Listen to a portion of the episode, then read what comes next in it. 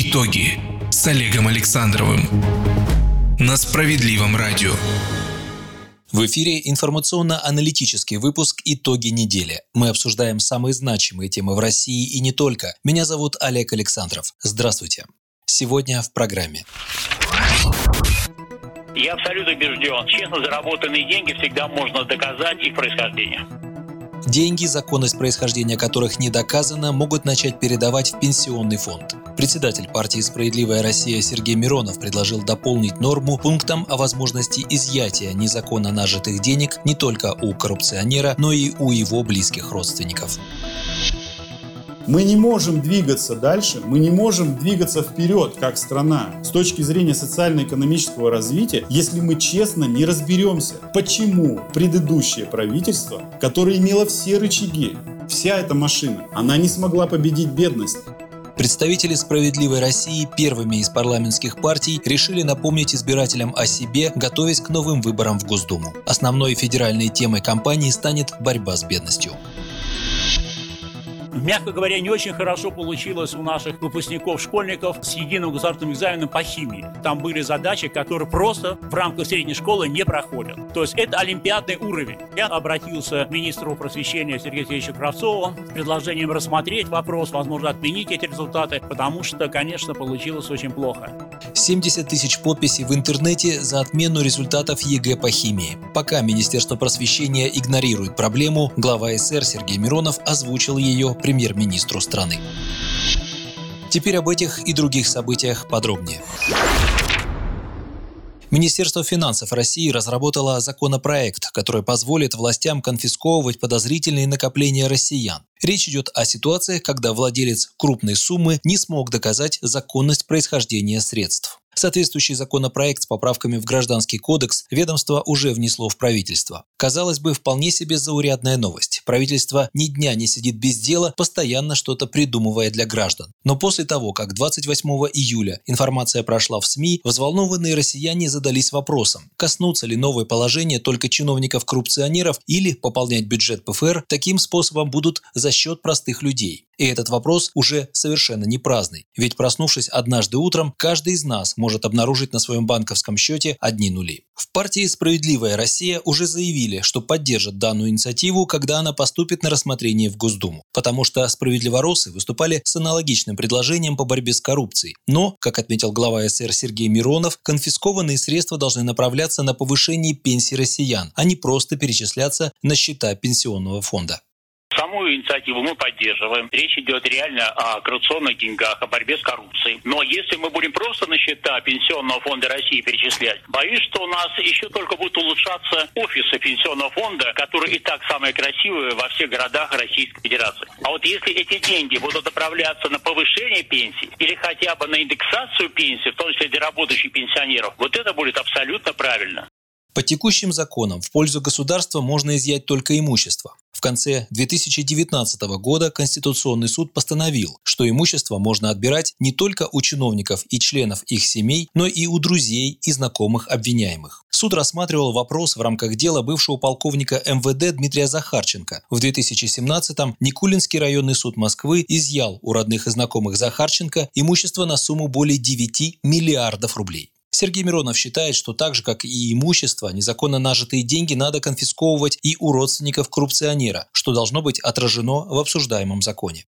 Мы давно предлагаем, например, конфискацию имущества и денежных средств не только у коррупционера или у преступника, чья вина доказана судом, но и ближайших родственников. Причем здесь принцип должен быть очень простой. Должна отсутствовать презумпция невиновности. Если человек или члены семьи могут доказать, что э, приобретено что-то законным путем, иными словами, указан источник дохода, и это все законно, это одна сторона. А если они ничего не могут доказать, тогда нужно изымать. Уверены, что когда законопроект перейдет в Государственную Думу, мы, э, если там этого не будет прописано, очень четко пропишем процедуру изъятия и использования таких средств. В этом году пенсионный фонд уже получил первые деньги после продажи конфискованного имущества у чиновников. С января сумма составила 21,4 миллиарда рублей, рассказал в июне генпрокурор Игорь Краснов. На практике, по конкретным делам, которые уже рассмотрены судами, мы видим, что имущество запросто конфискуется у лиц, которые вообще никак не связаны со взяточником. Это может быть, например, добросовестный покупатель автомобиля и квартиры, которыми когда-то владел коррупционер. В 99% случаев такой человек, как правило, правило, не знает, на какие доходы приобретено это имущество, и его изымают. Чтобы этого не случалось впредь, в законе нужно прописать четкую процедуру изъятия и использования таких средств, говорит председатель «Справедливой России». Меры должны приниматься только для тех денежных средств, в отношении которых в соответствии с законодательством о противодействии коррупции не представлены доказательства, подтверждающие законность их получения. Я вас уверяю, что если человек получил наследство и какие-то документы утеряны, восстановить эти документы абсолютно спокойно можно. А вот другое дело, когда доход э, члена семьи или э, любые официальные деньги мизерные, а они обладают, например, особняком за несколько миллионов долларов на Рублевке и так далее, вот здесь начинаются очень интересные вопросы к ним, и на которые у них э, не будет ответов. И здесь не надо стесняться по поводу конфискации. Я абсолютно убежден, честно заработанные деньги всегда можно доказать их происхождение происхождения. В стране, по данным Росстата, 22% работоспособного населения зарабатывают себе на жизнь в теневом секторе экономики. Это ни много ни мало 15 миллионов человек. И эти миллионы рано или поздно зададутся вопросом. Если мы работаем неофициально, но честно зарабатывая каждый рубль, а не воруя, как это доказать? Мера с конфискацией должна применяться только в отношении доказанных судом случаев неправомерно нажитых средств, повторяет Сергей Миронов. Причем отнять – это то, с чем наше государство всегда справляется на отлично. Другое дело – отдать все нажитое непосильным трудом, как говорил незабвенный Шпак в фильме «Иван Васильевич меняет профессию», пенсионерам, тем, кто живет за чертой бедности, подчеркивает парламентарий нужно именно в этом законопроекте четко прописывать, чтобы не было какого-то искуса. Бабушка торгует зеленью где-нибудь э, в магазина, и кто-то решит, что дай-ка мы конфискуем э, все, что она заработала, потому что якобы она незаконно торгует. Это будет полная ерунда. Если действительно речь идет о серьезной борьбе с коррупцией, здесь, я думаю, можно включать механизмы, которые обеспечат, с одной стороны, законность такого изъятия, а с другой стороны, будут преследовать именно тех, кто нарушает закон и незаконно обогащается. Сам Минфин назвал законопроект о конфискации незаконно нажитых денег техническим. Аналогичные поправки в 2018 году уже были внесены в бюджетный кодекс. Они расширили перечень доходов пенсионного фонда конфискованными денежными средствами, а также финансами, вырученными от реализации коррупционного имущества, обращенного в доход государства. Нынешние поправки в Гражданский кодекс нужны для синхронизации с нормами бюджетного кодекса, пояснили в Минфине. В частности, ведомство готовит соответствующие поправки в статьи 46 и 140 146 бюджетного кодекса. Они уточнят перечень доходов бюджета пенсионного фонда. В Гражданский кодекс уже сейчас вносятся изменения. Прописывают, что конфисковано может быть не только имущество, доказательств законности получения которого нет, но и деньги в том же случае. Газета «Известия», которая успела ознакомиться с документом, пишет, что новые нормы могут вступить в силу в декабре этого года. Пенсионный фонд от комментариев журналистам отказался. Ну а я надеюсь, что тренд борьбы с коррупцией не перевесит само понятие о законности. Итоги недели.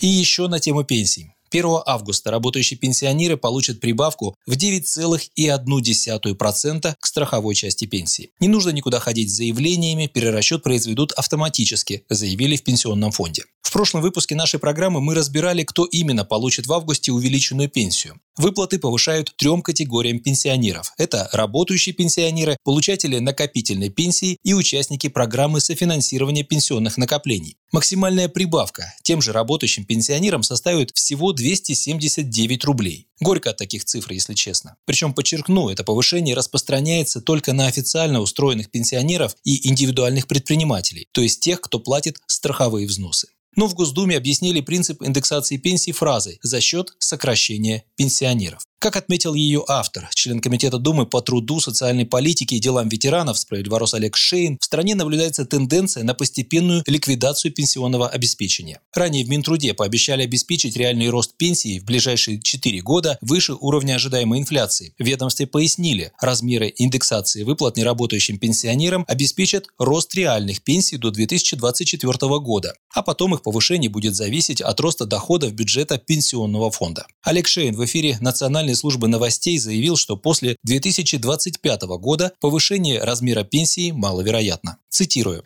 Поскольку антипенсионная реформа сократила количество пенсионеров в стране, то за счет этого резерва в ближайшие несколько лет рост пенсий действительно будет опережать уровень инфляции. И в среднем он составит 6-7% в год при ожидаемой инфляции порядка 4%. Но к 2028 году этот резерв будет исчерпан окончательно, потому что повышение пенсионного возраста в целом закончится. А к 2025 году закончится повышение пенсионного возраста в отношении женщин. Так что власти нашли только один резерв повышения пенсии пенсии – это сокращение числа самих пенсионеров. Это стратегический шаг – ликвидировать у нас в стране право на пенсионное обеспечение. А тактика – за счет такой стратегии немного приподнять пенсии тем, кто остался. Конец цитаты. Это было мнение заместителя руководителя фракции СР в Госдуме Олега Шейна. Напомним также, что уже в этом году всем пенсионерам необходимо оформить карту МИР, иначе пенсионный фонд перестанет перечислять деньги. С 1 октября пенсии и социальные выплаты банками зачисляться не будут. Эксперты советуют не тянуть с получением карты и заняться этим вопросом уже сейчас. Итоги недели. На неделе стало известно, что Сергей Миронов и сразу пять представителей фракции СР вошли в десятку самых активных депутатов Нижней палаты парламента. А их там, я напомню, 450 человек. Согласно исследованию деятельности народных избранников в весеннюю сессию, проведенному газетой «Коммерсант», лидер «Справедливой России» Сергей Миронов возглавил рейтинг активности депутатов Госдумы по количеству внесенных законопроектов. Как отмечает издание, в законодательном портфеле политика за этот период 36 внесенных инициатив. В исследовании особо подчеркивается, что чаще других законопроекты инициировали депутаты от «Справедливой России». Сам Сергей Михайлович работу фракции за полгода скромно оценил как хорошую. Он заявил об этом во время отчета правительства перед Думой 22 июля. Наша фракция внесла за эту сессию 88 законопроектов. Мы на втором месте после естественно, самой многочисленной фракции «Единой России» по количеству внесенных законопроектов. Но что особенно приятно, и это вторая сессия подряд, по количеству принятых э, законов и подписанных президентом мы тоже на втором месте. И я благодарен моим коллегам, депутатам фракции «Справедливая Россия» за их работу, за их творчество. У нас хорошая очень работа проводится в нашем экспертном совете. Вы видите, что мы практически каждую неделю готовим и вносим новые и новые законопроекты. Это все такая кропотливая, может быть, не очень видимая работа моих товарищей по партии, моих товарищей по фракции. И действительно, мы, оглядываясь назад, можем сказать, что поработали очень хорошо. На втором и третьем местах рейтинга заместители руководителя фракции СР Михаил Емельянов с 34 законопроектами и Олег Нилов с 30. Также в топ-10 вошли заместитель руководителя фракции Олег Шейн, депутат Дмитрий Ионин и вице-спикер Думы от СР Ольга Епифанова. Я хочу сказать спасибо всем депутатам Государственной э, Думы, несмотря на наши разные точки зрения, несмотря на иногда спорные вопросы, когда э, мы не понимали друг друга с точки зрения необходимости голосовать так или иначе, все-таки в этом зале и в эту сессию, как, впрочем, и все остальные сессии э, седьмого созыва, всегда была творческая атмосфера, всегда была дискуссия, всегда была возможность выступить с этой трибуны, в том числе по значимым для той или иной фракции законопроектам, потому потому что у нас есть правила о приоритетных законопроектах, которые мы вносим, и в обязательном порядке они рассматриваются. Я не устану повторять, что э, в Государственных Думах предыдущих созывов бывали ситуации, когда созывы проходили, а инициативы наши не рассматривались. Всем спасибо, коллеги. Я понимаю, что э, в отпуске говорить не приходится. У нас единый день голосования впереди 13 сентября, и многие из вас будут работать. Хочу пожелать здоровья, берегите себя и вот здесь мы плавно переходим к следующей теме программы – предстоящих выборах. Итоги недели. Представители «Справедливой России» первыми из парламентских партий решили напомнить избирателям о себе, готовясь к новым выборам в Госдуму. Основной федеральной темой кампании станет борьба с бедностью. 27 июля в Екатеринбурге основные тезисы новой программы партии обозначил на пресс-конференции секретарь Президиума Центрального совета партии по идеологии, руководитель Свердловского регионального отделения СР Андрей Кузнецов. Мы видим медленный разворот страны к тем действиям, которые давным-давно ожидаются и населением, да, и вот в частности партии «Справедливая Россия», как партии социалистов, которые давно настаивали на том, что необходимо применять экстренные рычаги по борьбе с бедностью. На отчете правительства. Вы знаете, что 22 июля прошел в Москве отчет правительства в Государственной Думе. Лидер нашей партии Сергей Миронов вручил Михаилу Мишустину вот этот документ, который партия подготовила. И он должен был быть адресован Медведеву. Здесь проанализировано, что происходит у нас с бедностью в стране за последние там несколько лет, почти 10 лет. Да? В итоге этот документ вручался действующему председателю правительства с предложениями нашей партии о том, что нужно предпринимать меры по борьбе с бедностью. По словам Андрея Кузнецова, в период пандемии проблема бедности обострилась. Связано это как со снижением доходов, так и с ростом расходов. Растет фискальная нагрузка на граждан, плата за капремонт, за вывоз мусора, акцизы на топливо. И ни один из этих обязательных платежей не входит в официальную потребительскую корзину. Бедность в стране формируется двумя основными процессами. Первый процесс – это недостаточное повышение дохода граждан, то есть не повышение заработной платы, а ее снижение, например, в реальном выражении. Доходы граждан не увеличиваются, а снижаются. И второй процесс – это то, что попутно к первому процессу идет повышение фискальной нагрузки на каждого гражданина. Причем фискальной как в налоговом смысле, налоги повышаются, вы все знаете о том, что на 2% НДС повысили, и неналоговые поборы растут. Вот за последнее время из неналоговых поборов, ну, я не буду говорить там про транспортный налог, который собирались отменить, но неналоговым побором является, например, акциз на топливо. Вы помните, что очень много лет назад еще правительство Медведева говорили, что надо ввести акциз на топливо, и тогда налог на транспорт мы брать не будем, кто ездит, тот и платит. Вот такой принцип должен был быть. В итоге получилось, что и акцизы ввели, и налог не отменили, и увеличили тем самым нагрузку на граждан. Они платят дважды. Первый раз, когда заправляют бензином, то есть уже уже в цене сидит вот этот акциз. И второй раз, когда платят транспортный налог даже на автомобиль, которым они не пользуются, например.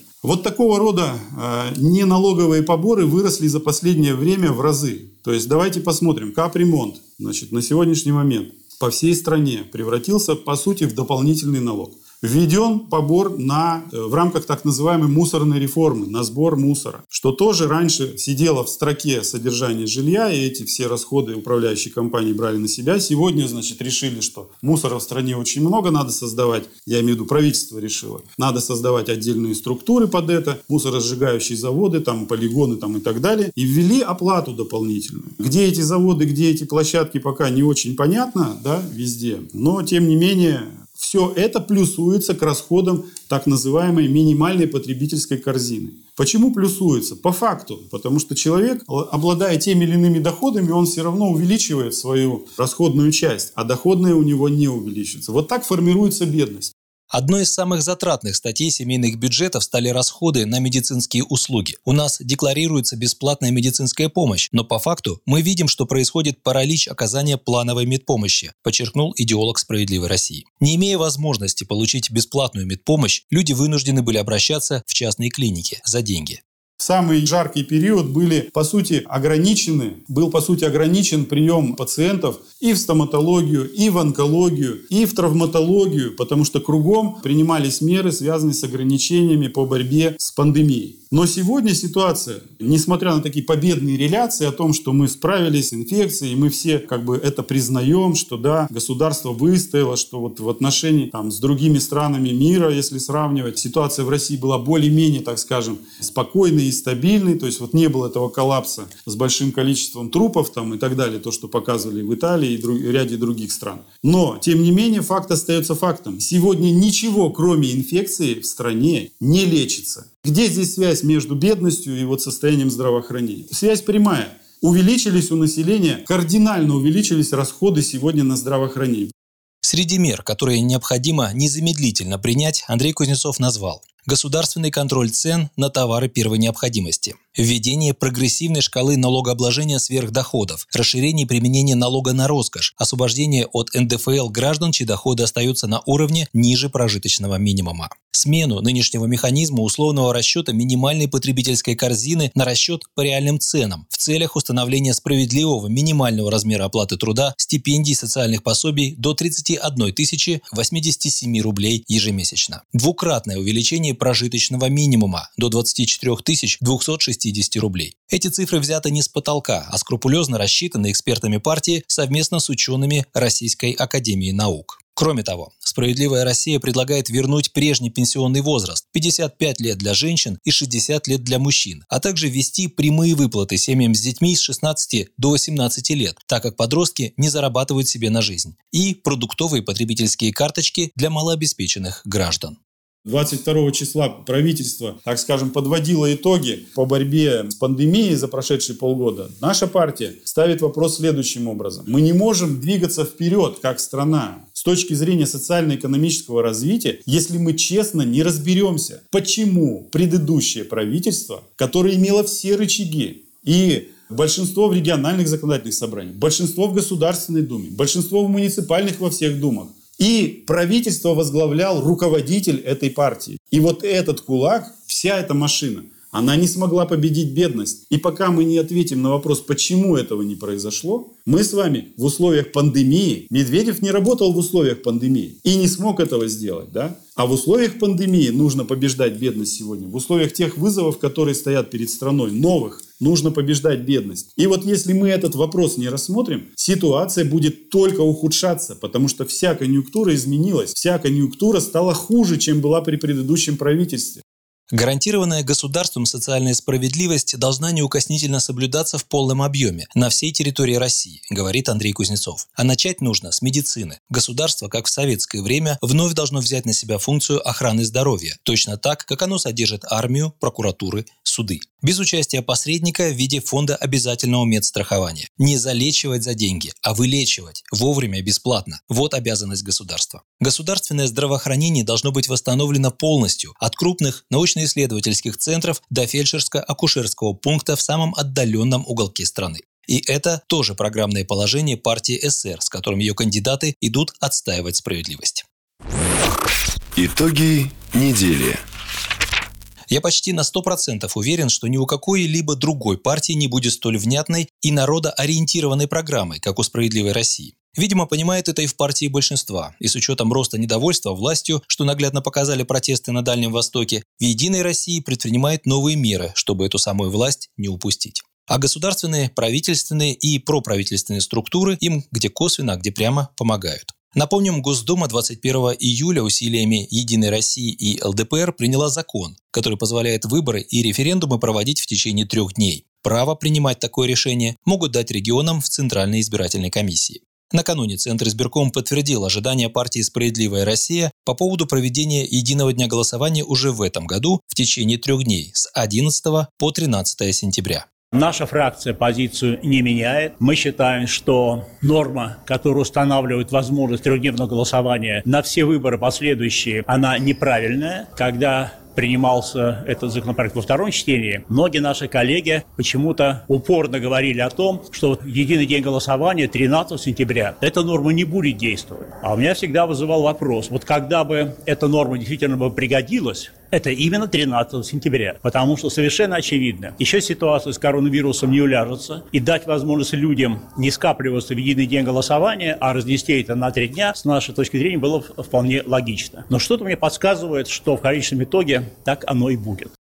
А вот пролонгировать норму проведения многодневного голосования на все дальнейшие выборы очень опасно, считает Сергей Миронов. У людей появятся вопросы к легитимности власти, потому что во время многодневного голосования будут происходить самые разные нарушения, как и на досрочном голосовании. Для вбросов и фальсификаций будет гораздо больше времени. Кроме того, политик предположил, что многодневное голосование выгодно провластным кандидатам. Они смогут организовать наблюдение за ходом выборов за счет административного ресурса. У небольших партий и независимых кандидатов на наблюдателей родителей, как правило, нет денег. Еще это станет очередным испытанием для директоров российских школ и председателей избирательных комиссий, которым потребуется обеспечить безопасность выборов во время эпидемии, считает председатель СР Сергей Миронов. По словам политика, в общей сложности в российских образовательных учреждениях находятся почти 50 тысяч избирательных участков. К этому времени школы уже будут работать, и организаторам выборов нужно будет уделить особое внимание санитарной обработке классов во время и после проведения дней голосования. Итоги недели. Кстати, о школах. Новый учебный год начнется 1 сентября в обычном формате. Дистанционное обучение в школах вводить не будут, сообщил 27 июля на брифинге министр просвещения Сергей Кравцов. Кравцов уточнил, что при организации обучения в условиях распространения коронавируса будет использован опыт, наработанный при проведении единого государственного экзамена. Все требования Роспотребнадзора будут учтены, отрапортовал Кравцов. Но, говоря о результатах ЕГЭ, министр как-то постеснялся признать вину за всероссийский скандал во время сдачи тестового задания по химии 16 июля. В частности, школьники получили задачи олимпиадного уровня, и, судя по информации из регионов, многие с ними не справились. Около 70 тысяч человек подписали петиции с требованием пересмотреть результаты или изменить критерии оценки. Но руководство министерства мнение общественности проигнорировало. Сложившуюся ситуацию родители изложили и в письмах, поступивших Сергею Миронову. Проблему парламентарий лично озвучил премьер-министру Михаилу Мишустину. Мягко говоря, не очень хорошо получилось у наших выпускников-школьников с единым государственным экзаменом по химии. Я проанализировал, я спросил э, и экспертов в этой сфере. Действительно, получилась странная история, когда школьники готовились, готовились хорошо, ну, к сожалению, с репетиторами, потому что иначе сейчас не подготовишься. Но когда они получили задание, оказалось, что задание на порядок сложнее, чем они э, ожидали. Более того, там были задачи, которые просто в рамках средней школы не проходят. То есть это олимпиадный уровень. Вот э, задание задания по химии были олимпиадные. Я обратился к министру просвещения Сергею Сергеевичу Кравцову с предложением рассмотреть вопрос, возможно, отменить эти результаты, потому что, конечно, получилось очень плохо. Однако вместо того, чтобы провести служебное расследование скандала на ЕГЭ по химии, министр просвещения сделал вид, что ничего не произошло, и отчитался красивыми итоговыми цифрами. Безобразие с ЕГЭ по химии нельзя оставлять без последствий. Правительству необходимо провести тщательное расследование. Данная ситуация создает опасный прецедент, подтверждающий, что без дополнительных занятий с репетиторами получить нормальные оценки на ЕГЭ и поступить в ВУЗ невозможно. Что делать детям, которые уже со школьной скамьи сталкиваются с такой несправедливостью? Очевидно, что все это увеличивает расслоение в обществе, наносит прямой ущерб репутации власти, формирует протестное настроение у людей, считает Сергей Миронов вынужденная мера по дистанционному а, обучению, возможно, тоже сказалась, когда последние два месяца наши школьники не учились, а занимались дистанционно. И сегодня было приятно слышать от Михаила Владимировича его позицию, что никто никогда не, не заменит никакое дистанционное образование, не заменит возможность получить информацию и общаться с учителем напрямую в классе. То же самое мы с вами сейчас работаем и завершаем работу над законом о внесении изменений в закон об образовании, о воспитании. Дистанционно никакого воспитания быть не может. Только глаза в глаза, только прямое общение педагога, в большом смысле слова воспитателя, со своими учениками. А может правительству стоит признать, что введение формата ЕГЭ оказалось неудачным? Детей натаскивают на шаблонность мышления. Творчески мыслить они перестают уже после первого класса, так как вся система образования построена по западному образцу. Главное – правильно поставить галочку напротив варианта ответа. Это подтверждает результаты международных школьных олимпиад, где наши дети с каждым годом показывают все более слабые результаты. Не лучше ли вернуть советскую систему образования, которая была востребована во всем мире и до сих пор считается лучшей? Этот вопрос, очевидно, в той же плоскости, где завис и вопрос о бесплатной медицине. Вот такой насыщенной выдалась прошедшая неделя. Я, автор программы Олег Александров, прощаюсь с вами. Будьте здоровы и слушайте «Справедливое радио», чтобы владеть информацией. До новой встречи в эфире. Итоги с Олегом Александровым на Справедливом радио.